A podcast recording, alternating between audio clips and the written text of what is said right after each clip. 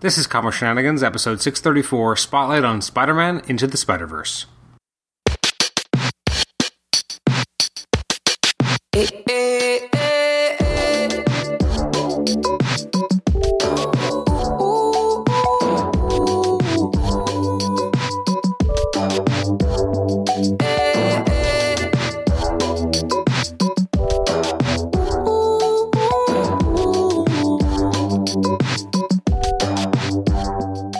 Welcome to the Comic Shenanigans Podcast. This is episode 634. I'm your host, Adam Chapman, and this is our Spotlight on Spider Man Into the Spider Verse episode. I'm going to be joined in just a moment uh, by Eric Anthony uh, from the Cave of Solitude podcast, which is an excellent podcast. You should definitely check it out.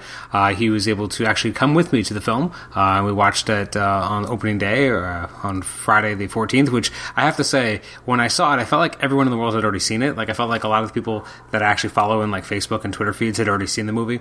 So I felt like I was kind of like old hat that I was finally seeing it, even though it was still technically the day of release. But you know, with you know, there was a, a screening like two weeks in advance in Toronto that I could have gone to, but it just couldn't couldn't make it happen because I had other obligations, and there was you know uh, a lot of press screenings that people had seen, or it, it, just and it was out Thursday night, so it just felt like it felt like everyone in the world had seen this movie but me when I finally saw it. it was it was a weird feeling because I I have a bit of FOMO, and I, I really it sometimes bugs me when people get to see these things before me because obviously I'm a huge Spider-Man fan, huge comic book fan, and so it's so stupid that I'm somehow bugs me when certain people see it before me. Although I gotta say, the people who saw it before me, I was like, of course they would have seen it before. Like you know, Dan Gvozden in the Amazing Spider Talk podcast. I'm like, all right, that guy's got you know a lot of Spider cred. He could see it before me. I'm not going to be upset about this. It's more like when you have like a lay person when it's like you know your grandmother's seen a movie before you, and you're like, what the hell? I'm the comic book fan. How could this happen? Anyways, I'm to get into the conversation in just a moment. A bit of uh, editor's note. I just want to note that um, there was some issues on the feed when Eric and I were speaking. For the most part, it was fine, but sometimes it picked up some static. I guess when he was moving around with his microphone. So uh, my apologies. We did try to minimize that, but there was a little bit on there, so I tried to kind of uh, cover it at times. So um, other than that, you know, just go into that knowing that that does happen from time to time, and apologies uh, that that had uh, kind of occurred. There was no real way to for me to nip and tuck it depending on when it happened. I don't have uh, separate audio streams, so I just kind of had it in all one stream because I'm a low tech here at the uh, Comic Shenanigans Fortress. Um, um, unlike the Cave of Solitude, obviously, much cooler place to be. Um, so it just that's uh, you know uh, forewarned is forearmed. Uh, you can always email the show at comicshenanigans at gmail.com, like the show on Facebook, rate and review us on iTunes, subscribe to us on iTunes, and also listen to us on Stitcher. Thanks again for uh, downloading this episode, and without further ado, let's get right into the episode as I talk about Spider Man Into the Spider Verse with Eric Anthony. Eric, welcome back to the Comic Shenanigans podcast. How's it going, Adam? Thanks for having me again. Absolutely, it was a pleasure. Not only are we having you on the show, but we actually got to watch the movie in question, Spider Man Into the Spider Verse, together. That's right, side by side. Side by side. So uh, let's not beat around the bush. What did you think of this movie? Uh, you know, I'd be hard pressed to dislike a Spider-Man movie, even though I have, you know, in the past I've, I've criticized them. So I, I went in knowing that I'm most likely going to enjoy it, and I heard nothing but good things about it, and I did enjoy it. I, I had a really great time. I laughed. I, it was a great adventure. Um, I wasn't sure if I was swayed in any way because of such positive reviews, but for everything that it was, I enjoyed it. Know, I had a good time. Okay. Yeah. I. How about, I, how about yourself? Yeah, I very much enjoyed it. I, I, I, had to. I've had to think about it the last few days. So we saw this Friday, and we're recording Right. on a Monday. So I've had time to digest it and think about it. And obviously, I've read a lot of glowing, positive things everywhere, and I very much enjoyed it. But when the movie was over, I was like, did I like it as much as other people seem to love it? And so I've, I've been mulling that over in my head, and I think the more I think about it, the more I think I, I did enjoy it a lot, and I think my enjoyment's Yeah. probably increased over the last couple days when it's been able to kind of settle, and I've been able to kind of think, okay, what did I really like about it? Um, it definitely took a lot of big swings. Uh, some stuff connected with me more than others, um, but generally speaking, it was a very good movie, uh, very enjoyable, and Miles Morales is a very compelling lead character. Yeah, it was great to see him get uh, highlighted the way that he was, and and have you know, you got like the movie's titled, the Spider Verse. You got a real taste of all of the the different characters that you find in Spider Man's universe, but to really uh, put a spotlight on Miles Morales. It was uh, it was great to see that, and to see how successful and well received it is is just a testament to the character as well. It's interesting too because it reminds me of part of what makes made Miles work so well when he first started was that he was this guy trying to live up to the ideals of this of of a dead Spider-Man, and that is something that has always been missing from the character ever since he's been in the six one six. Is that they they don't have that extra piece of his origin that kind of propelled him forward. And here we have, you know, again, him taking up a mantle in a way that was actually a lot more effective than it even was in the comics because it's a more personal connection. Um, and him trying to live by this code and then also being mentored by the guy he, you know, kind of let let die, but an older version. Like it's so, it's almost like it's so crazy it shouldn't work, but once it works, you're Yeah. like, well, of course it worked. It's just it. It, how could it not? It has so many interesting pieces of the puzzle. But yeah, on paper, it sounds like it maybe shouldn't work. Yeah, uh, when when you saw that this movie was announced, like I think it was a year ago. I, I could be wrong. When they showed like the first uh, preview trailers of this movie, were, were did it get you excited, or were you thinking like, "Huh, where's this going now that we have, you know, Peter Parker in the MCU?" Were you wondering what the the purpose of this was going to be, or were you just pumped because it was Spider Man?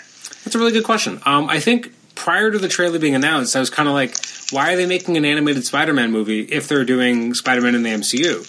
Once it was shown as being Miles, I think then I was like, oh, that makes sense. It's different. It's something. It's its own thing. It's not just trying to be more of what we're seeing in the MCU. So I was always kind of cool with that because it didn't feel like just you know why were we getting another like a you know if it was just a regular Peter Parker animated movie, what's the purpose of that in or in, in in a feature film format? Like it just it would have felt kind of an odder thing, especially because you just had Spider Man making big in the MCU. So I think the fact that they said it's Miles Morales, I'm like, okay, that makes perfect sense. Now I'm now I'm more on board with this. hmm Do you think that the movie needed to have almost like that? I hate to bring it up, but that Batman effect to show like, hey, Spider Man is going to be in this Spider Man movie, and that's what kind of drew people to go and watch it. Or do you think it would have been just fine if it was a straight up Miles Morales story? Uh, Peter Parker dies, this guy's taking over sort of situation. Um, that's a really good question. Um, I don't know. Um, I think it probably still could have worked. I think there's an added kind of component. I mean, everyone kind of knows Peter Parker's story, and the fact that they are able to kind of quickly and in a fun way gloss over it is kind of you know indicative of that. Um, it, it, I think it adds more of a connection by having him involved in why Peter dies. Is why you kind of need a mentor, Peter to then mentor him because it kind of Yes. like not that it gets him off the hook, but he's the re- he blames himself for the reason why this guy died, or he was there and he couldn't do anything to stop it, and now he has that guy and he can help save that guy's life. Like that's cathartic, and that's you know from a storytelling perspective, that's that's gold. If you take out you know him like you know if you just have Peter Parker dying and then he becomes Spider-Man, you have to have a pretty good reason for it to happen. And I, in some ways, the original comics didn't really have that. It kind of did, like he was inspired, but it, mm-hmm. i- is that enough for someone to really put on a costume? And this made it a much more you know A to B. It makes total sense why this guy's going to put it on his shoulders and eventually become this because of that personal connection he has with the character. So I mean, there's there's so many pieces. Once you take out one block, you have to take out a bunch. Yeah. Did you did uh, were you a fan of the original Ultimate Spider-Man, like Miles Morales era of, of Brian Michael Bendis' run on the character? Uh, yeah, I was a big. I, I I very much enjoyed it. There was a lot of really good stuff about it. I would say the art was probably more of a draw for me than the writing, maybe in some ways. Um, Pichelli's art at the beginning, and then later David Marquez was absolutely gorgeous to look at. Uh, there's a reason why they're kind of superstars, um, 'cause- and they're just they're just something else. And the fact that this this the the look of this movie draws a lot on Pichelli's style, which really says a lot. But um, so I think that first volume when he was still in the Ultimate Universe, actually two volumes in the Ultimate Universe, was really strong character stuff. I do think that the second volume kind of meandered and lost its way, and then he was plunked into the six one six, and I think the character has kind of lost his direction since then. Um, it's almost like when he was in his own universe, you could take risks, you could do things in the universe that were different. But then once you put him into the six, Oh, I lost you for a second. okay, once you put him into the six one six, you kind of lose the ability to kind of do whatever you want in the sandbox because now it's a sandbox that a lot of other characters are in. Whereas at the time when he was in the Ultimate Universe, there was really a lot less in that sandbox at that point, or there was less interconnectivity, so you didn't have to worry about it as much, and you could kind of have the character have bigger adventures, and it didn't really have to you know connect to anything. Um, Yeah, it almost it almost reads like an indie comic in a way where you know the the stakes of what the character does or doesn't do. It's not going to affect an entire universe or all these events that are, are tying into it, where they have to be on a team. Like you could really do what you want with whoever you created at that time. I think that was part of the charm of Ultimate Spider-Man as a whole. Oh yeah, uh, the entire Ultimate Universe was all about you know right. something familiar, but it's a brand new continuity. You're not beholden to all the things in the past, but you can also use the elements of the past to kind of you know, build expectations in your fan base and then subvert them and go in other directions. Like it's easy now to forget how insanely awesome the Ultimate Universe was for so long. Yeah, yeah, that's true. It was. It was one of my first dips into Marvel as a whole because I'm a, I'm a big Spider-Man fan in general. But when I was coming back into comics, this was a good place to kind of have a starting point and know exactly where you were and catch up to it, as opposed to you know 50 years of continuity. And it was so fresh, and in a lot of ways, taking place in, in real time, like the world you lived in was affecting this Spider-Man's universe, and then subsequently, you know, Miles Morales. So it was very uh, refreshing in that regard. But I got a confession: I never read the Ultimate Spider-Man after Peter died. I, I started reading Marvel, or, or sorry, Miles Morales in the Six One Six. Okay. And like you said, it started to. I, I enjoyed it, but it, it after a while started to meander a little bit, where it's like, okay, do I really need to read this book anymore?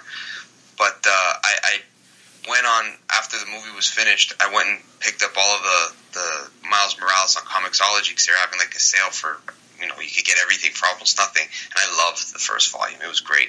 Oh yeah, yeah. Now it's interesting too because like I mean you, we, I think we kind of talked about this when we were at the movie theater, but like there's certain things in this movie that you did, maybe didn't know as much that was coming, like with the idea of the Prowler. Like the minute I saw his his uncle, I'm like, well, that's where that's going. Um, did you have that same kind of feeling, or did you know about the Prowler? I knew in in the um, Ultimate Universe that his uncle was was the Prowler. I just didn't think that the scenes that he was going to be in were going to be as intense as they okay. ended up being.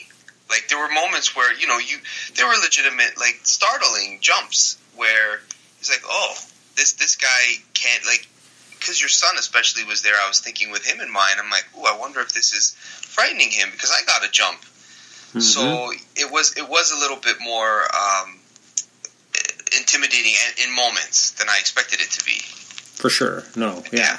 It's, it was interesting, yeah, to see what they would lift and what they would bring. I mean, that was kind of the fun part here. And um, like when the movie started, I I think I'd read somewhere, but then I had completely forgotten that when we first see Spider Man, like it's not Jake Johnson, it's uh, oh now I'm forgetting Chris Pine, and right. it was it, I really liked his version of Peter. Like it was, me too. He was super confident and obviously like way ahead of the other one that we saw.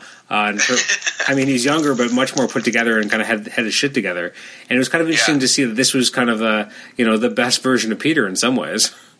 Yeah, he he he, he really had his, his stuff together because as the movie goes on, you in, in the universe that Miles lives in, that Peter Parker almost had like a, a, a Batman esque fortress where he was prepared for just about anything that would need to come his way. I, that was a new twist for me. Spoilers mm-hmm. that uh, that I, I enjoyed. I'm like, that's that's pretty damn cool. I like that.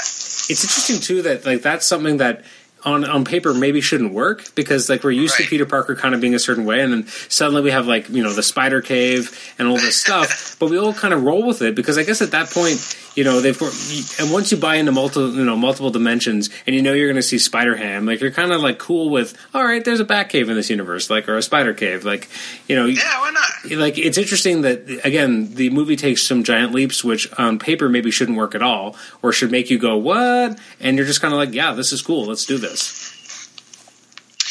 So I have a question in regards to the actual movie itself. What did you think of the animation style. Like I enjoyed the way the characters looked because, like you said, it's very much uh, a, a, tip of the hat to you know Sara Pichelli and the people who worked on the comic. It, it kind of evokes that thing. But what did you think of it when, as the movie was playing? I, I I'll be honest. At first, I didn't know what to make of it. I wasn't sure if I was watching 3D or not. How did you feel about it? Um, well, it's obviously something that we've never really seen before, quite like this. I was reading a lot of extensive articles on how they did the animation, and just, I mean, I don't even understand half the terminology they're using, but like very, very complicated stuff. But um, and like the the you know pioneering new techniques and doing different things, and the amount of animators they needed here, like they really pushed the envelope. And it, I, I think part of when I was trying to think like what about this was maybe like there's various things obviously that were too intense for my son and and a little too advanced. And I think part of it just in terms of the visuals is that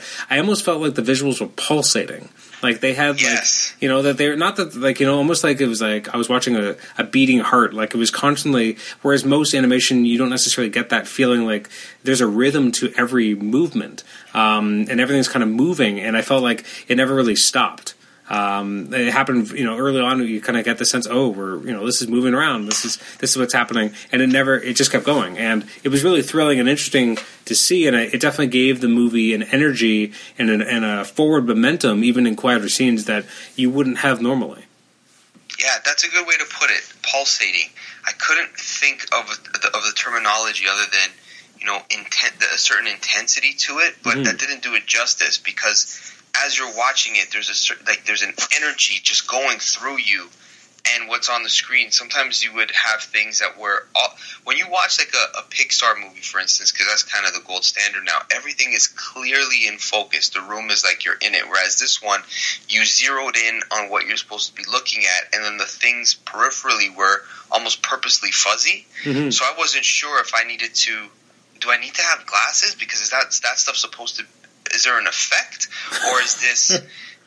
or are they telling me, look here, and this is just you know how we kind of view the world in general? Because you, you kind of focus and zero in on something, and then stuff, other stuff is not as clear. Mhm. I wasn't. It was confusing at first, but then I started to get used to it. But True. pulsating, that's a good way to put it. And like I, I did love how you know the spider sense was used visually. Like it was Mm, probably the most effective use visually of spider sense that we've ever seen.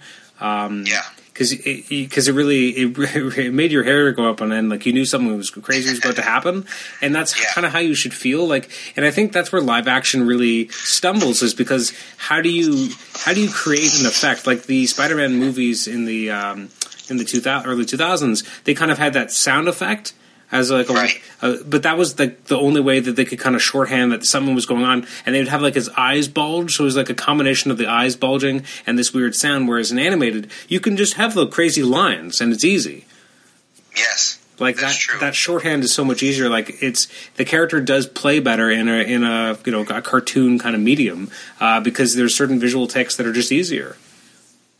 Yeah, I was thinking that myself. And like, there was a couple times where you would see, even when when Peter finally put on the mask, or when you know costumed characters would show up, and and I would feel like this is a comic book movie. Like that's Spider Man. Even though it was animated, I felt an, instant connection to him that in some of the other movies I don't feel as much. I'm not sure why.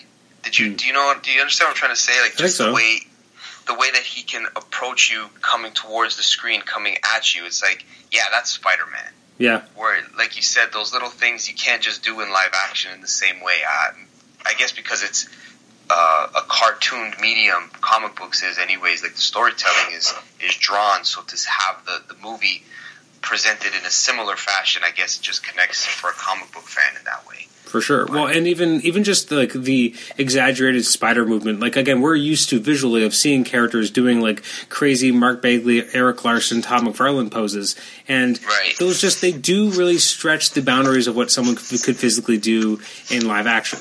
Um, I always Right. thought whenever we watch, whenever I watch um, the Tobey Maguire Spider-Man uh, movies, I always feel like he just looks awkward on the suit. Like he just when he does poses that are Spider-Man poses, it doesn't really look like someone. Actually, I remember Andrew Garfield always felt very unique. That he, when he was do, in the costume, it felt like there was a real person in there. Like when he would move around and he had the mask off and you knew it was him. Like he, he actually kind of moved like Spider Man did because he had Yeah, kind of had the did. frame for it. But whereas Tobey Maguire didn't. So whenever you watch those movies and he like, you know, he's standing there and he takes off the mask, he looks kind of like he's been stuffed into the suit. He doesn't look comfortable. He doesn't look like he's athletic. He just kind of look, and I'm sure he was. I'm sure he worked out for the role. Um, but he just kind of looked awkward in it. So whereas whereas in in an animated movie, you can do these crazy exaggerated things, and you're not worried about the mechanics or you know whether or not it looks fake or not because everything's animated. Yeah, and and Spider Man is is a specific character too, where if you if you don't have the right person in that suit, it can come off like you said with that. It looks awkward, like he, he looks like he doesn't, especially because of that movement. You're right. I always felt I that to- Tobey Maguire was uh, was the before picture for me. it's like yeah. before you're Spider Man, you're Tobey Maguire. After, you should be someone else. yeah, it's true. I think I actually think Tom Holland is does a really good balance of you know the the what you got from Tobey and then also what you got from Andrew Garfield because it, in that suit, you're right. Andrew Garfield did embody the character more, and I think we got that fine balance with with Holland, especially him being younger in his stature. But not you, you won't get anything like you will from from a movie like this one. No. So let's talk about some of the uh, the characters. So Miles, what did you think of the, the voice acting on Miles? I thought it was great. I thought it was spot on. It, it's the the voice that I kind of hear now when I read him in the comics. I think when when you feel that they captured that voice right, you know, and you read it, and when you read it, you can hear that in, in your head. They got it spot on. How about you? Uh, I absolutely agree. Um, I mean, he really managed to convey a youthful, you know, just a kid trying, trying to figure things out, and he has a bit of edge to him, but like really just right. just trying to figure things out, and it felt very natural. And I think that's the biggest thing that it didn't feel like it was trying too hard as a performance. It just felt like he nailed it. Um, considering, you know, well, I guess he is 23 years old. I've seen pictures and he's looked older, but you know, he he, he was able to to do the uh, he really nailed it. He really nailed that, that feeling of the character um, because the character goes through a lot of growth and has a lot of different emotions he has to deal with. You know, there's there's a death in his family. There's you know feelings of betrayal when someone you you idolize ends up becoming something so terrible. Um, feelings of, of guilt over being you know being, potentially being the reason why two people died. Um, it's it's kind of like you know the emotional journey the character goes on is very deep and there's a lot going on there. And again, everyone has their own personal Uncle Ben's and obviously he had his own.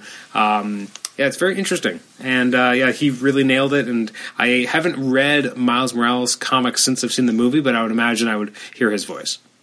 Yeah, I, I maybe for me, I'm biased because I I read Miles Morales books as soon as I came home, so that voice was still in my head. But I thought that it was like you said because of that ride that he goes on of being uh, someone trying to find his identity and then going through such traumatic events so quickly in his life, whether it's relationships with his father, relationship with his uncle, and even uh, finding himself in amongst the other Spider-Man and, and friends, seeing the type of person that he's he's in that crossroads of being a full-blown teenager and still just young enough to be innocent, and they really got that voice right. For sure. Um, what did you, so? I mean, it's interesting movie when everyone's used to Spider-Man being Peter Parker, obviously, and he's basically the co-lead of the movie um, in two different incarnations. So let's talk. Uh, you know, what did you think about Jake Johnson's portrayal? You know, I'll admit when when I saw that he was the voice of Peter Parker, I was like, because I, my, me and my wife, uh, we watched all of New Girl. I don't ever know if you ever watched New Girl, so I know Jake Johnson really well in that role that he played on New Girl. So I'm like, how's he going to be Peter Parker? But I thought he did really good after I watched the movie. I thought when I heard Chris Pine's Spider Man, I liked it. I liked the confidence of this seasoned Spider Man, but I'm like, he's he's too he's too perfect. Where's mm. that that un- uncertainty of a Spider-Man? Where's that sort of silliness of him? And I think Jake Johnson's voice was just right, especially when they they retold in in a part of the movie um, that version. Jake Johnson's version of Spider-Man, mm-hmm. and he was kind of telling his story, and you see him curled up on his bed, I was like, that's that's Spider Man. After a bad day and, and things didn't go right with his with his wife or whatever the case may be, this is his coping mechanism. I'm like, yeah, that, that's the perfect voice for him for sure. That How was that was actually hard for me to see that like him and MJ had split. I mean, obviously the movie's building towards him getting back together with her or trying to make make amends, but that was actually the part that I was like, oh, don't do that. I know, right? Like, like, like I actually felt like a like a bit of a tinge there. Like, oh, that that hurts a little. But yeah, no. It, one thing I really liked, I should as an aside, is I love the recurring motif of having the Spider-Man explain their origin. Um, yes. That was, I mean, again, it's one of those things where on paper it maybe shouldn't work, but it just it, it, has its own vibe to it and has everyone quickly understand the stakes. Like the movie starts, you're given this origin, and then you get a similar origin, and then you get Gwen's origin, and then by the like, you know, you get all these these uh, again it's a very stylish kind of way of doing it. It has kind of similar music each time and has kind of a snappy pattern to it. And again it's it's the type of thing that maybe shouldn't work that you're kind of info dumping you know uh, you know about this character and quickly getting someone up to speed. But yet it works so well because they just dive into it with panache and say this is what you got. This is what we were dealing with. You can either be on the ride or get off. Yeah and and i think it's what i love about it too was at this point we've had, you know, live action movies that have explained this origin in great detail. And now they're like, okay, here's here are the things, that that that that, and even this happened, but we're going to pretend that didn't happen. Where all the things that the, the, the, the fans in the seats can all laugh at, being like, oh yeah, at least they're acknowledging how ridiculous that was. Mm-hmm. But we know it, like they're not pretending like we don't know that. I love that part of it, and I think I wish you could get away with that in a live action, but you could. This is the perfect type of style of movie where you, you can address all those things and it works really well. Absolutely. And like yeah. Jake Johnson's character does go through a lot of interesting growth on his own, and it's like you know, I, I, I kind of winced when he said like he didn't want kids, like that felt weird, because um, mm-hmm. that almost didn't feel like a Peter Parker thing to say. Um, now, if he'd said like anything about responsibility in kids, like that might have been, I might have felt differently. But it just felt like a weird, like this is like if you go back to the original comics, like he was always kind of a, a one woman man guy wanting to settle down. He was always thinking marriage. Like he was this, which is interesting when you have writers try to like make him single, and it's like really if the character could talk to you, he'd be like, "Make me married," and like that's just always the way that character's already kind of been portrayed. So it's just interesting to hear him say something that like that. I was just like, oh, that that that didn't feel right, but obviously they need the character to go on a journey of his own, and they needed a reason why him and MJ would split that would be relatively simple for him to kind of figure something out. So by mentoring someone and, and kind of being a father figure in a way that it allows him to kind of come up come to some personal growth in a way that feels organic so that when you have him go back to MJ, you can kind of feel like he has moved into a new place. He's not the same guy. He can move things forward. Uh, that, that, there's um, there's earned progression. Yeah, that's a good point, actually. That now that you bring it up, to to put that in there as you know the reason why there was a rift between them, and then him the growth of where possibly something where I think it's in the movie he actually says, "Hey, wait a second, do I actually want kids?" Yeah, exactly. and I think only Jake Johnson could have done it that way. Like, yeah, like I, am with you. I, I, watched all of New Girl, and I'm used to him, and he's very funny when he gets angry. Like that's usually yes. when he gets funniest is when he gets aggravated because he's just got this great voice for anger. So seeing him as Spider Man is it's, it's a really interesting fit. But um, and I wasn't sure how I felt about it. Um, I wanted it to be really cool, and I he definitely made me believe it because he did. You know, Nick Miller kind of feels like this version of Spider Man, like like this yeah. character who doesn't have his shit together at all, but sometimes thinks he does, but really is just kind of a mess and, and like living yeah. in a in a in a messy apartment. Like that kind of feels like he's played that character for years. Of course, he could do that. Yeah, totally. And even just the the, the, the simple things of doing things and not knowing how you're going to get through it, but you know, we'll just this burger's great. Do you, do you got money? I don't got no money in this universe. Like I'm not I'm not really liquid right now. Yeah, I'm not, yeah exactly that was great.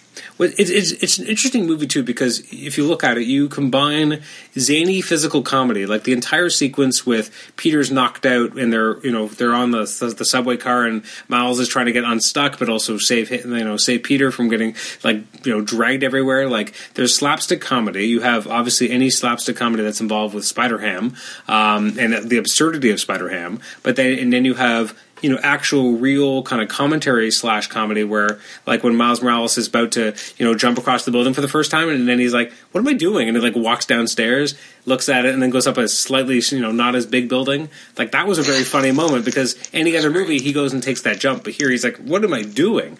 Um, and then you also have real emotional pathos because again you have Miles going through this whole journey. He loses someone he idolizes um, and that person right before they die he realizes that they weren't what he thought they were like that's so there's true emotion here and actually a moment that almost made me tear up a little um, is the moment when um, all the spider people uh, go to uh, Aunt May's house and uh, or maybe at that point it's just the three of them, and they haven't met everyone else yet. But they go to Aunt May's house, and she looks at Peter and says, "Peter, you look so tired."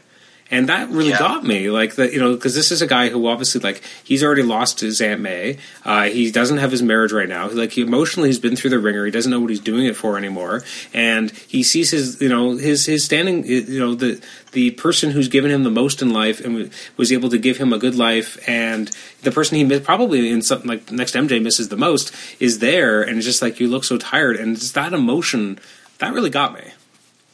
Yeah, it's it's I'm one of those people who, uh, whenever we talk about stuff, I, I often say like, God, ah, just kill Aunt May already, just kill her.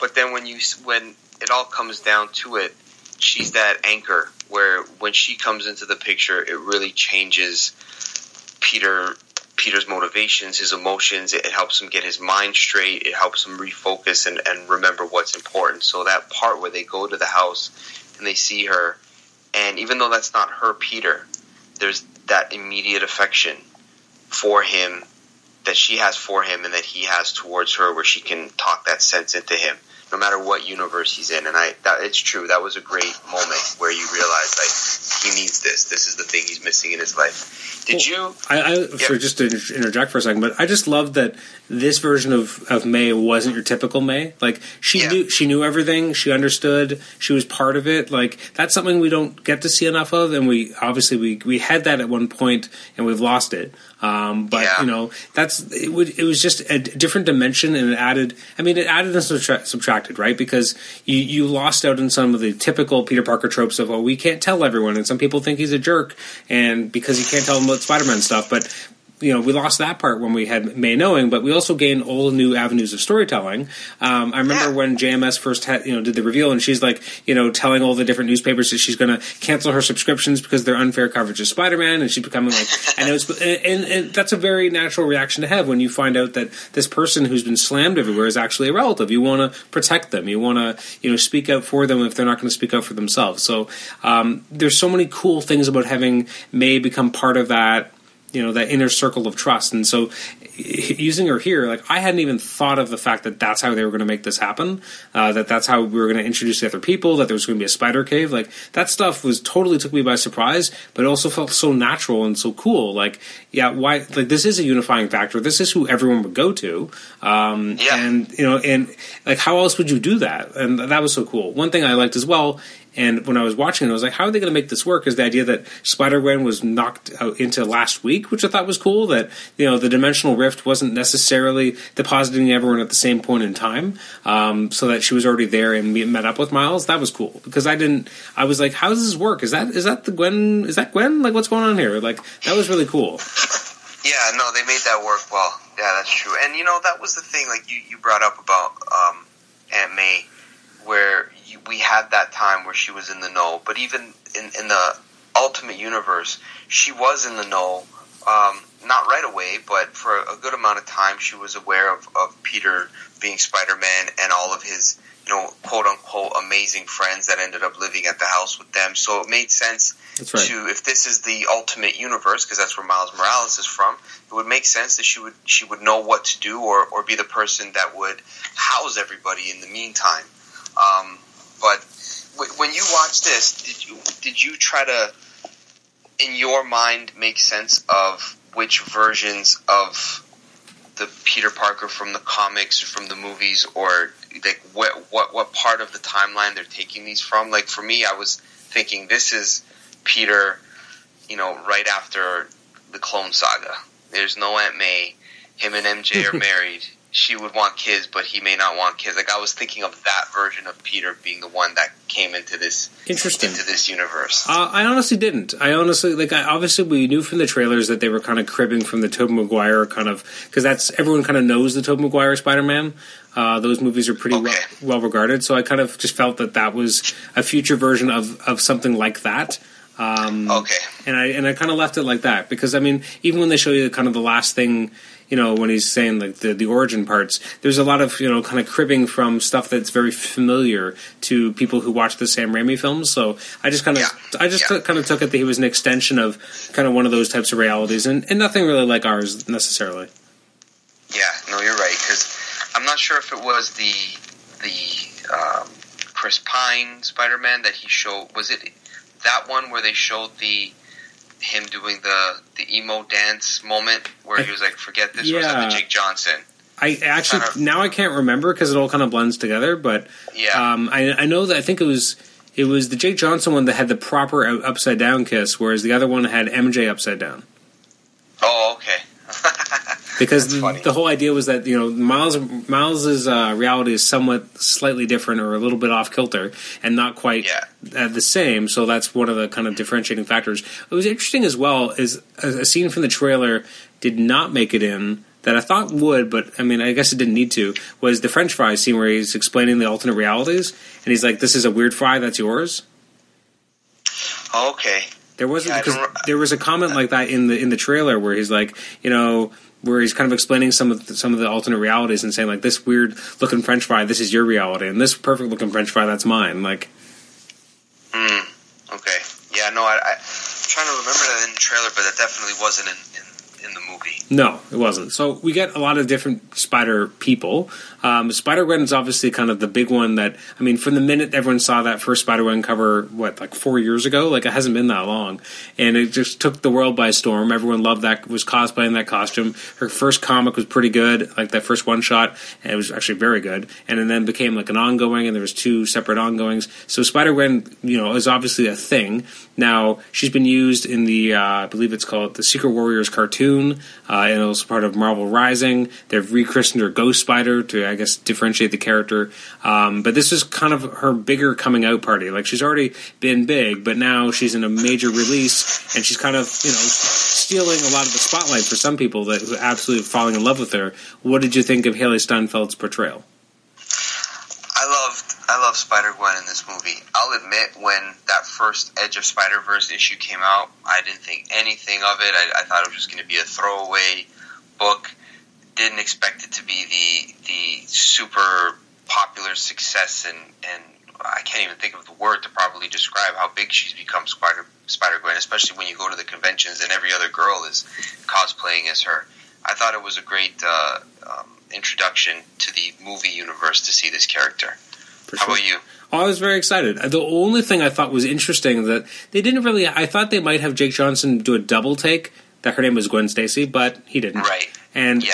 And which I guess is fine, but it just it felt like that would have been the, a good moment to do it, like some sort of name check. Um, it's interesting because like obviously that means more to comic book fans because Gwen Stacy's so huge, but um, in in terms of the movies, like she's only ever been in two movies. Um, she did die, but those movies weren't that well received, and not as many people saw them, and it felt like there was a series of diminishing returns on Spider-Man movies up until that point, where you know it didn't matter what they did or that they were re- refreshing the franchise, they were just making less money um, which meant less people were seeing them. So I guess you know Gwen Stacy's just not all things to all people, and definitely not to you know people who don't know the comics.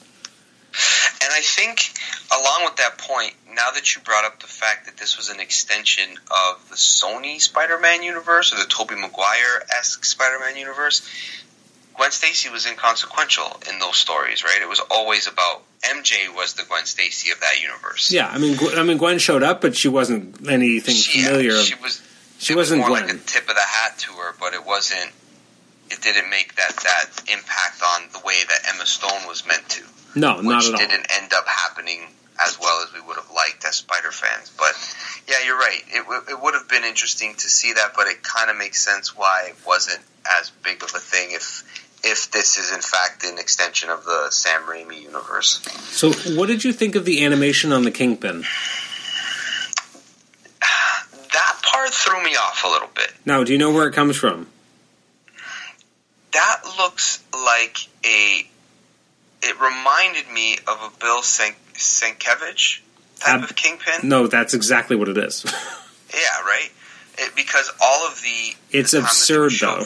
it, that's the thing. Like it, it was the. It made sense that like I knew right away that that was Kingpin, but I'm like his look and this his this part of the the movie with anytime he's in it now it almost took me out of it a little bit because it's it's comical to the point of almost like a Looney Tunes comical uh, character where where you know you know it's, it's interesting playing it for laughs I didn't feel that way at all actually and I think the reason why I didn't is because they didn't make he's obviously ex, you know very much exaggerated in his size, but they didn't curve him.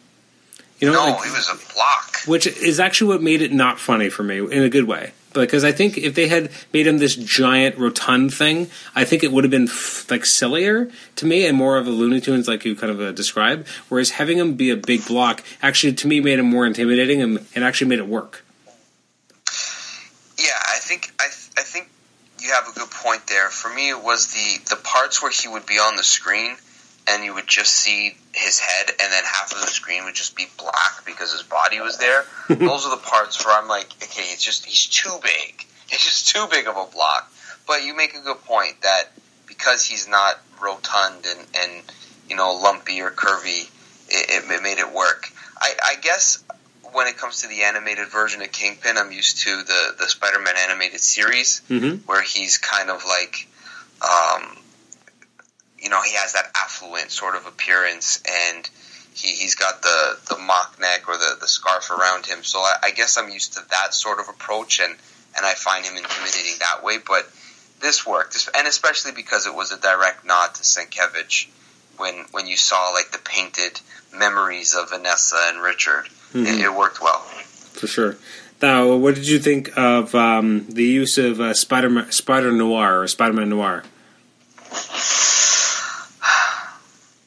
You know, I was thinking about that. I'm thinking to myself, why Spider-Man Noir? And I want Nicolas Cage to be in the Spider. But then I'm thinking, who else would they have put to have made it work in this particular story? Like it made it, they made it work. The humor aspect of it, the fact that he's from the 30s, the fact that he's only in black and white. Like I, I, I was thinking about, I'm like, you know what? I kind of like it. I, I like the fact that they add that it, that part is it's so intense and serious, but that's what makes it funny. Mm-hmm. I'm like, who, who, what else would they have put? Spider Punk, you know?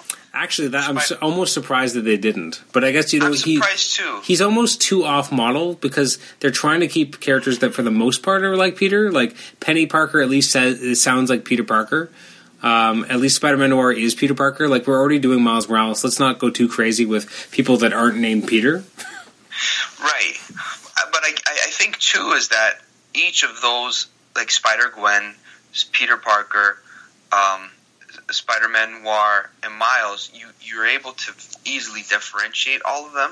Hmm. Even Spider Ham, clearly. But if if you had another, like when I'm thinking of the Spider Verse comic book, and you see, um, you know, thousands of Spider Men on the page, for the most part, they're all dressed the same. Yeah they're just slightly there's something slightly different about the costume, but it's all red, white, and blue, or red, black, and blue in some regard. Whereas this one was black and white, so it, it stood out on the screen. There was a contrast to everybody. So that I guess that's part of why I, am thinking back and I'm like, yeah, that works. That that's who they. they it's uh, a good choice. It's an interesting year for Nicolas Cage because he gets to play Spider Man and Superman in the same year. Where's he playing Superman? In Teen Titans Go to the Movies. Okay, there you go. I haven't seen that yet.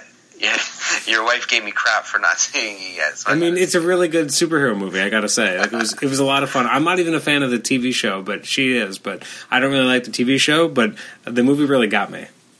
Okay. And it and the, and, and the movies the movie's kind of a musical, to be honest. yeah, well, from from the way you described it, it sounds like something worth watching. I even saw people like my local comic shop that were speaking highly of it, so I got to give it a chance. Um, so we also had uh, Kimiko Glenn as Pe- as Peni Parker, and then we also had uh, obviously uh, John Mulaney as Peter Porker. Um, I love their inclusion. They're they're so different. Um, I hope we get to see more of Peter Porker somewhere, like even if just in shorts or something. Like he's just such a he's a character who's always been around, and people always like to see him because he's just kind of weird and funky. But it'd be interesting to see them actually do something more with him. Yeah, and Mulaney just nailed it. Oh yeah, totally. I, I, I mean, I'm a huge fan of Mulaney, and the minute I saw he was going to be Peter Porker, I'm like, this is amazing. I've just died on to heaven. Like, I already, I already love this guy, and now I love him more. Like, it was pretty great. Um, one thing I thought was an interesting, or just I didn't expect, um, was that we didn't have an, an uh, traditional Doctor Octopus here. We had kind of a, a yeah. remix, a remix version of that, which definitely surprised me. And the reveal was a lot more exciting because I did not see that coming. Yeah, me neither. She now I. I'll I'll be the first to admit I know a lot about stuff, but I don't definitely don't know everything. Like I, I have no a connection to Peni Parker, Okay. and maybe I should. But I was wondering if the Olivia Octopus, if that was something that I should have known about. Is there is she in some sort of Spider-Man universe somewhere that I haven't remembered or, or paid attention to? I don't think so, but don't quote me on that. Okay. Okay, well, if you don't know, then I'm pretty sure I wasn't. I wasn't crazy because you're kind of the, the go-to guy when it comes to this stuff. Like, yeah, it's not something I recall from anywhere, but it doesn't mean it doesn't exist. I liked it though. I thought it was really good. Yeah, it was just it was a different take on it that I didn't see coming. Yeah, a good surprise as always. Now, where's Peni Parker from? She's from one of the Edge of Spider Verse um, minis or one shots, I should say.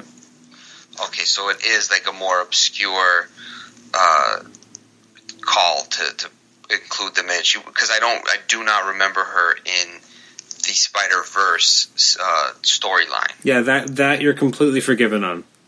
Okay, That that's okay. You're allowed. I like Spider Verse though. you did it. I, I actually enjoyed it. Um, well, um, as we're talking about alternate Spider-Man, what did you think of uh, Miguel O'Hara at the end? That was great. That was so fun to see. I'm happy that he was included as well. The more Spider Man, the better. I'm one of those people. I love all the Spider Man. I didn't know this, and maybe I don't know for sure if it's true because obviously the, the internet can lie to you. But it would it would appear that um, uh, Paul Soles, the original Spider-Man from '67, actually did record new dialogue here, Oh, really? according to Wikipedia, which could lie to me. That's awesome. but if it's true, like that's pretty cool. Yeah, that's great. That's great. I mean, and that was just nice to see that they actually went to Earth sixty seven, and I mean, it was just cool. to- just it was just awesome to see Spider Man twenty ninety nine. Like that was like, you know, we, Sure. we we've made it, nerds. Like this finally Right. happened. Like we're already seeing all this crazy stuff, but somehow Spider Man twenty ninety nine almost made me more excited because you know, like I guess they could. I, I guess they couldn't put him in here for some reason, or I, who knows? But because he'd be too different and too crazy. But like, I, I want to see more from him. I guess I guess that now that we, we bring him up, that was probably somebody who I'm actually surprised they didn't include in it. But like you said, he's not Peter Parker, right? He would be Miguel O'Hara. So where would he fit into the you know the the connective tissue? But uh, yeah, that would have been interesting to have him maybe instead of Spider Man Noir. Oh no, no! would- Don't don't take away my my Rubik's cube jokes, man. Those were great. Though that's why I said it worked because he was stuck in black and white. I said it actually worked for it, so it was good. now, one thing I do want to make sure we talk about is, and it's really uh, an important character in the film in a lot of ways, uh, is the soundtrack. Yes, I'm glad you brought that up. That was that's a great point. The soundtrack I thought was really good for this movie. I, I was mean- surprised at how good it was. I, it was it was really on point, and it felt like it, a lot of it was integrated really well into the scenes in a in a very natural way, and it not like I mean, okay. I actually don't mind this movie, and I don't mind the music from it. But uh, the 2003 Daredevil film felt like a series of music videos, not Right. necessarily good ones. Um, but like whenever they would kind of cut, you know, do a jump cut to music, it felt very awkward at times. Whereas here, it felt very natural. I actually went out and bought the soundtrack afterwards. I've just been listening to it the last couple days. Like it's really, really good. And like when you have the whole sequence of Miles finally suiting up and actually making the costume his own, like that whole sequence is awesome. And you, you really feel pumped up and excited when I listen to it. I'm just all I can think of is seeing it in the movie and cannot wait till eventually owning the film because it's just so cool. And again, it, it works because of the music. The music just elevates everything you see on screen, which is in, the best thing it could do. Yeah, I, I, I will admit when they played the Notorious B.I.G. in in the opening part of the movie, I was surprised that they included it. I didn't think that it would be, but I, I really felt it was organic. Like it really, really worked. And as the movie went on, all of the placement of the music was at the right time, had the right emotion, and it integrated so well with the movies, eh, with the with the movie. It's like you brought up, you know, Daredevil uh, from 2003, and another movie that forced it too was like the Suicide Squad. They were really trying Mm. to cash in on a killer uh, soundtrack in the way that Guardians of the Galaxy did, but it felt so out of place and forced, whereas this one didn't feel like that at all. True. And I was thinking by the by the time the credits came on, I'm like, some of these songs might be, you know, classic songs like the the Hypnotized from Notorious B.I.G. But the the original music, I'm like, this actually sounds like good, worthwhile music. and I and so you're saying that the, the soundtrack itself is worth buying. Oh yeah, like mo- uh, a lot of the tracks were played in the film. Um, and the, again, they're just a really good vibe. And like, I don't usually buy kind of rap hip hop albums. I'll admit. I'm. I know this is a shocking surprise since I'm a you know thirty something white guy. Um, but uh, but no, like it was. It's it's got a great vibe to it. Some of the tracks, like I was just doing doing dishes the other day, listening to the music, and I really enjoyed it. And like my son came into the room and he's like dancing to some of them, like trying to dance to some of it. Like it's it's got a really good vibe to it, and it works in the context of a movie. Like it's not just good music, but it says something about the characters and the fact that you have like. And I was surprised because I didn't expect it, but I didn't expect to see Miles Morales singing along to Sunflower. Like that's not like they integrated into like what the character was doing to kind of be chill and be on his own and and doing his own thing and that was really cool. Like I and I wasn't even sure how I felt about that song before, but then I saw it in the movie. I'm like, I love this song. This is great. Yeah, that's awesome. So yeah, I'm definitely gonna check out the soundtrack now because I am a, a, a, white guy in his mid 30s who actually loves rap music. So I'm gonna give it a shot. well, I, ho- I, ho- I hope you like it now because otherwise I'm in trouble. no, no, no. I liked it from from what I heard in the movie. It sounded fresh. It's and I was like, is this a kid movie? Because some of this, some of these songs, I'm like, would a kid want this soundtrack? But it was good, man. Good music's good music. So that's awesome to hear.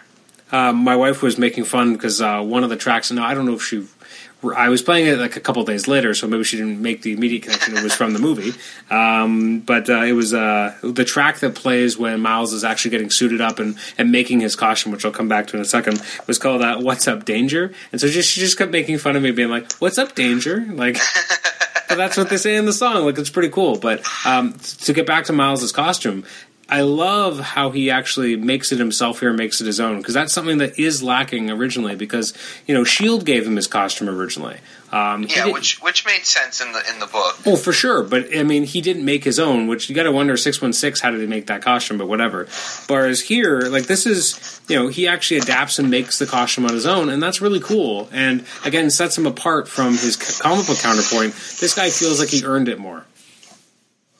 Yeah, and and as well the fact that it ties into the um, the opening sequences where he's bombing, you know, uh, part of the, the underground in the, in the train station with his uncle.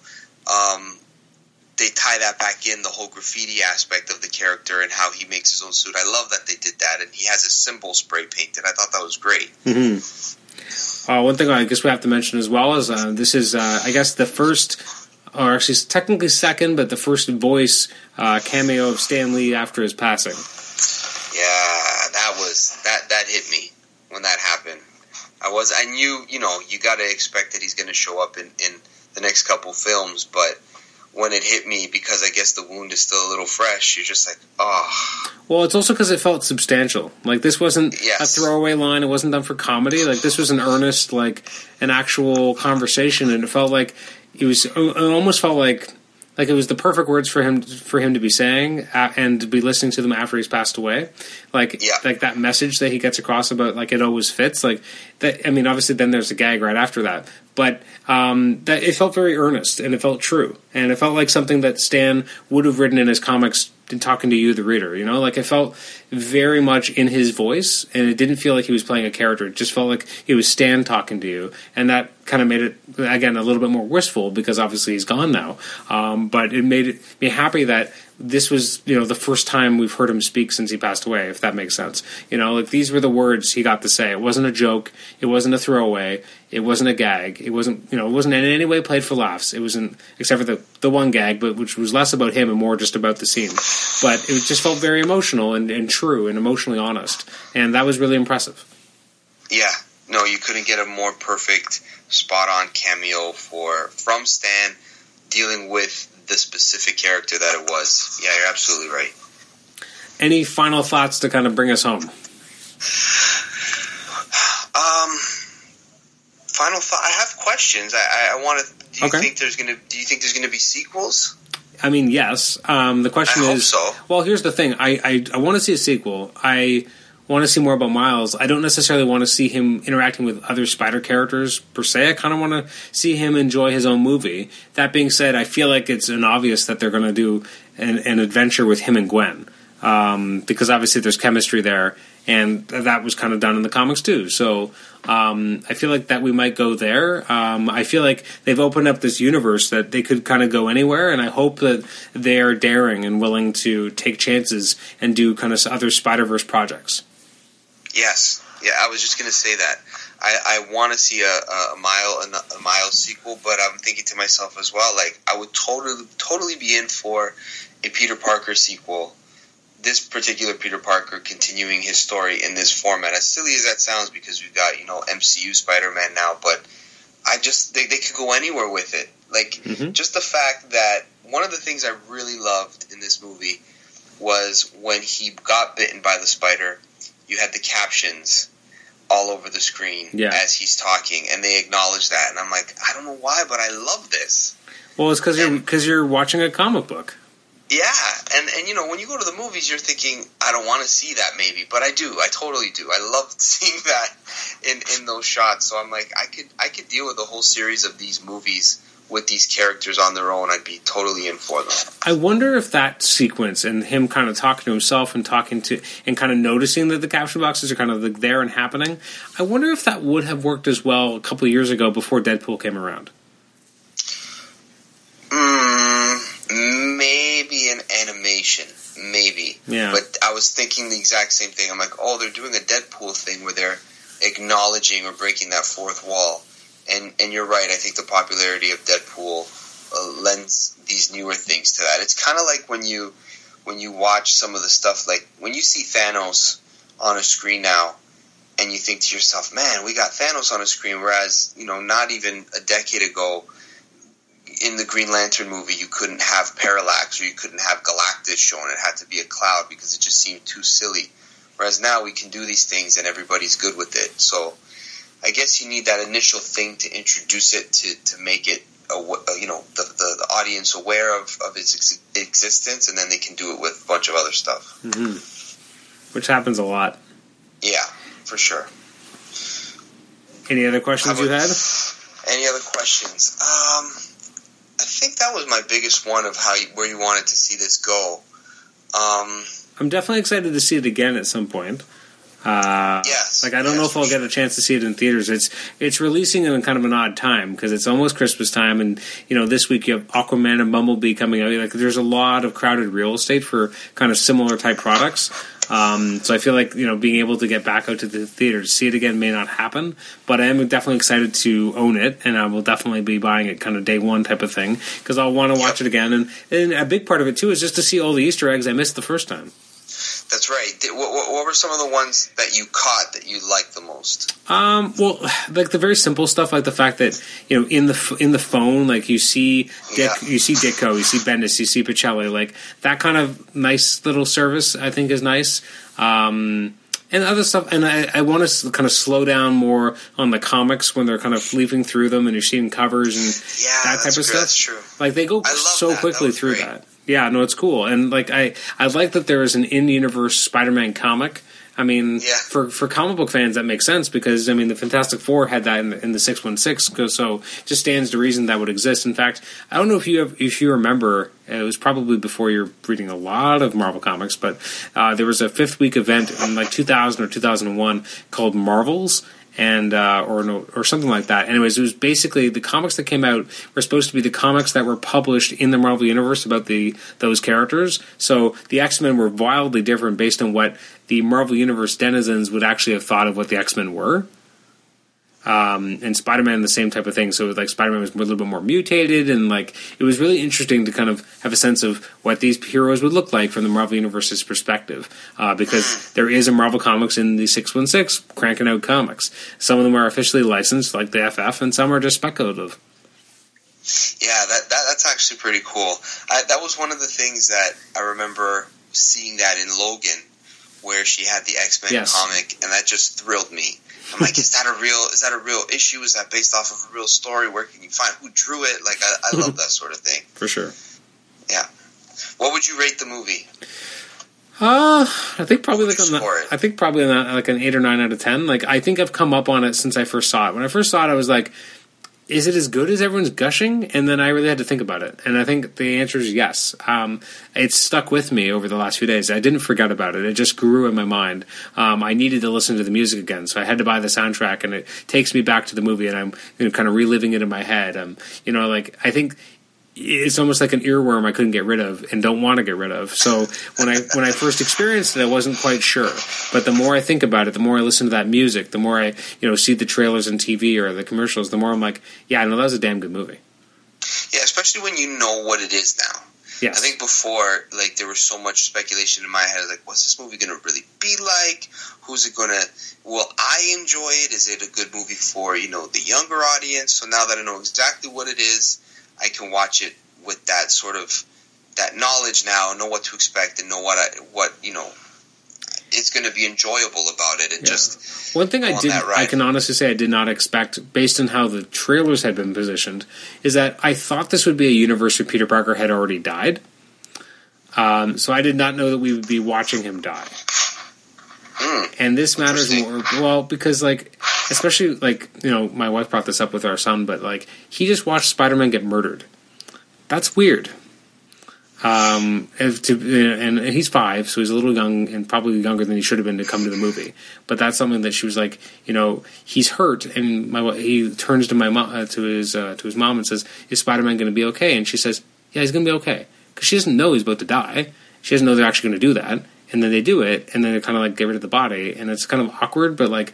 He never said anything more about it, but like you know, they just watched you know Spider-Man get murdered on screen. Like that's pretty intense stuff. Whereas when I saw the trailers, I knew that he'd already died because you show you show it the the gravestone. You know that he's already passed away in this in this reality. In fact, in the um this the kind of the slapstick scene in the cemetery that starts in the cemetery, that was uh, a post credit st- stinger on Venom. So I'd already seen that, but I assumed that he had just already passed away and he was going to his gravesite, not knowing why he was at the gravesite and that he had actually been witness to the death. So that threw me and definitely made me feel that this was a little less family friendly than I expected to be. yeah, that that aspect of it was it's true. When now that you put it that way, and He didn't just die in an explosion; like he died because right. he was pummeled That's to right. death. Like that. That's a little brutal. Yeah, exactly. Like he, and and it makes sense looking back at at how it would affect Miles, having witnessed it. Oh, it's great for the Himself. jour- great for the journey, just not what I expected at all. And Yeah, it, it it took me out of it. Like it was just jarring, I guess. And even that it, um, shooting Jefferson, uh, sorry, um, not Jefferson, uh, whatever the name, Miles, Miles's uh, Aaron. uncle, Aaron. Yeah, the, him being shot like he was, like that was also like whoa, like that, this is going down. yeah. It, I think that what might be my one criticism, strong criticism towards it was that it does a good job at balancing, you know, being on the tightrope of balancing itself between the humorous hijinks and then the serious moments, but sometimes it was too jarring where you've got Spider Ham in a scene doing, you know, hijinks, but then at the same time there's like a very serious death that occurs in a in a very real way hmm that you know it's it's very extreme where it's like is this serious or is this you know fun and and a, a light ride? Like where are we going? And it, it does a lot of everything but sometimes the transition from one to another might be a little too jarring. Hmm I agree with that. Yeah. And again, it's a very animated, pulsating style, so it's never even the Yeah. qui- even the quiet moments still have a you know they're still moving. There's still a rhythm. Like it's you don't have a stereotypically quiet scene where everything's kind of at rest. Uh, the artwork's never at rest. Yeah, and I was trying to describe it to my wife when she asked me what it was like, and she said, "Was it like the scene from The Incredibles where she's where where they actually gave the warning of those who you know suffer from Hmm. epilepsy? There's all the light. What was the, the the character's name that she was fighting?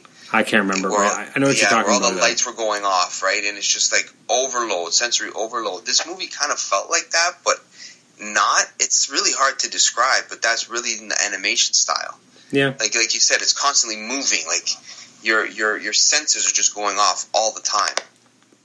which is both good and bad. Yeah, definitely. I, I'd like to see how it plays out on you know your home screen, Hmm. watching it on a Blu-ray disc or 4K, however you want to watch it. Because in the theater, everything is so much more like Absolutely. obviously in your face. Now, what would you give this out of ten? I'd probably give it an eight point eight to eight point five. Okay. It's it's up there amongst my my favorite Spider-Man movie experiences. Is it, is it your favorite Spider-Man movie experience? oh man, there's so many things about it that I liked, and being and, and the fact that it could do so many things from the comic books, like just Spider Gwen and having Miles and Peter, and then a cameo from 2099 and all of the villain. Like it just there's so many aspects of it that I loved. So it's it's up there in the top two or three. I, I'm I'm not exactly sure where though. How about for you? I think it's top. Top one, yeah. Here's the thing: like everyone always says, like, "Oh, it's the best one since Spider-Man 2. I think a lot of people have really rose-colored glasses for Spider-Man 2. Um, I like Spider-Man 2, and I loved it when it came out, but I feel like, you know, nostalgically, I'm thinking like because it was in the early kind of days of superhero movies, and when you watch it now, there's a bunch of cringeworthy stuff, and it's kind of stiff at times. But at the time, we just kind of rolled with it because this was the best we'd ever had. Um, so we, I think we make a lot of um, apologies for it, or I think a lot of people in their mind kind of let things go that they probably wouldn't let go if this was a brand new movie.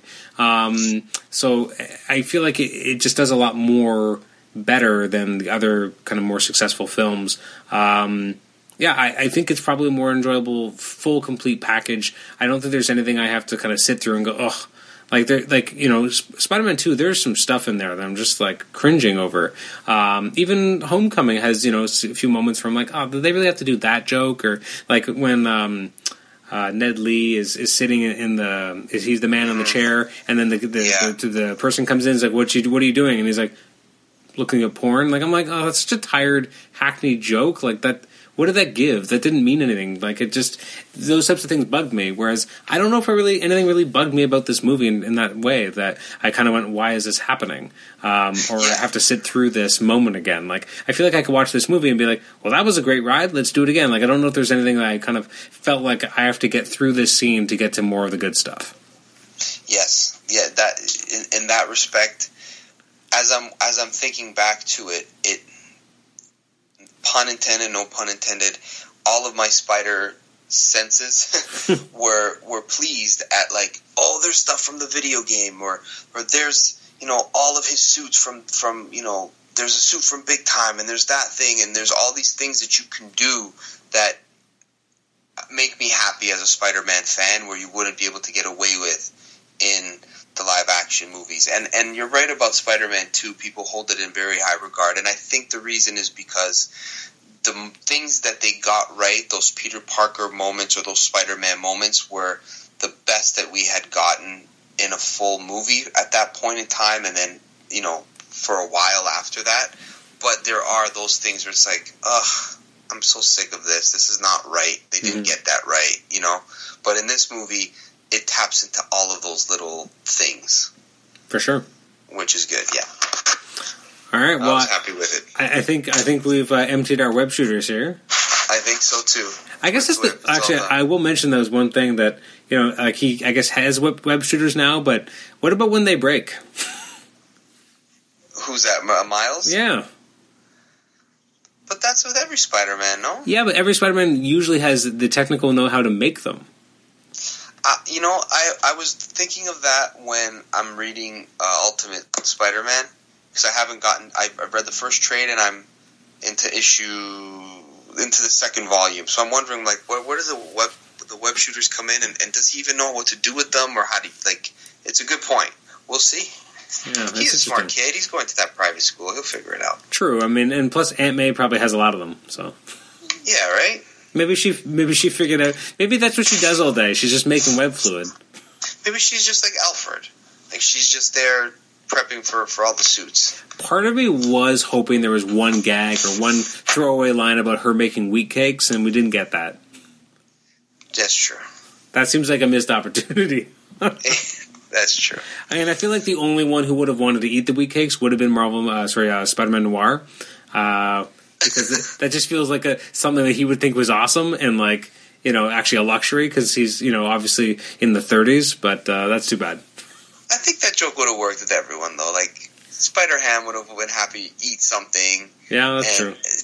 Peter Peter always says, "You wait till you have her wheat cakes. Her wheat cakes are the best." He tells that to everybody, right? So Yeah, yeah, no, it was a great ride, and I appreciate you setting it up and, and making it happen. That was a lot of fun. Absolutely. Well, yeah, it was it was fun to have you. I, I guess I should say because I didn't mention it, but it was me, my son, and my wife, and you. So you got to be part of the, the you got to be part of the Chapman family for a day. Yeah, that was it was my pleasure. Well, thank you for being part of this uh, conversation, and uh, yeah, no, this is this has been great, and I'm glad you were able to uh, enjoy the movie with us. Thank you so much.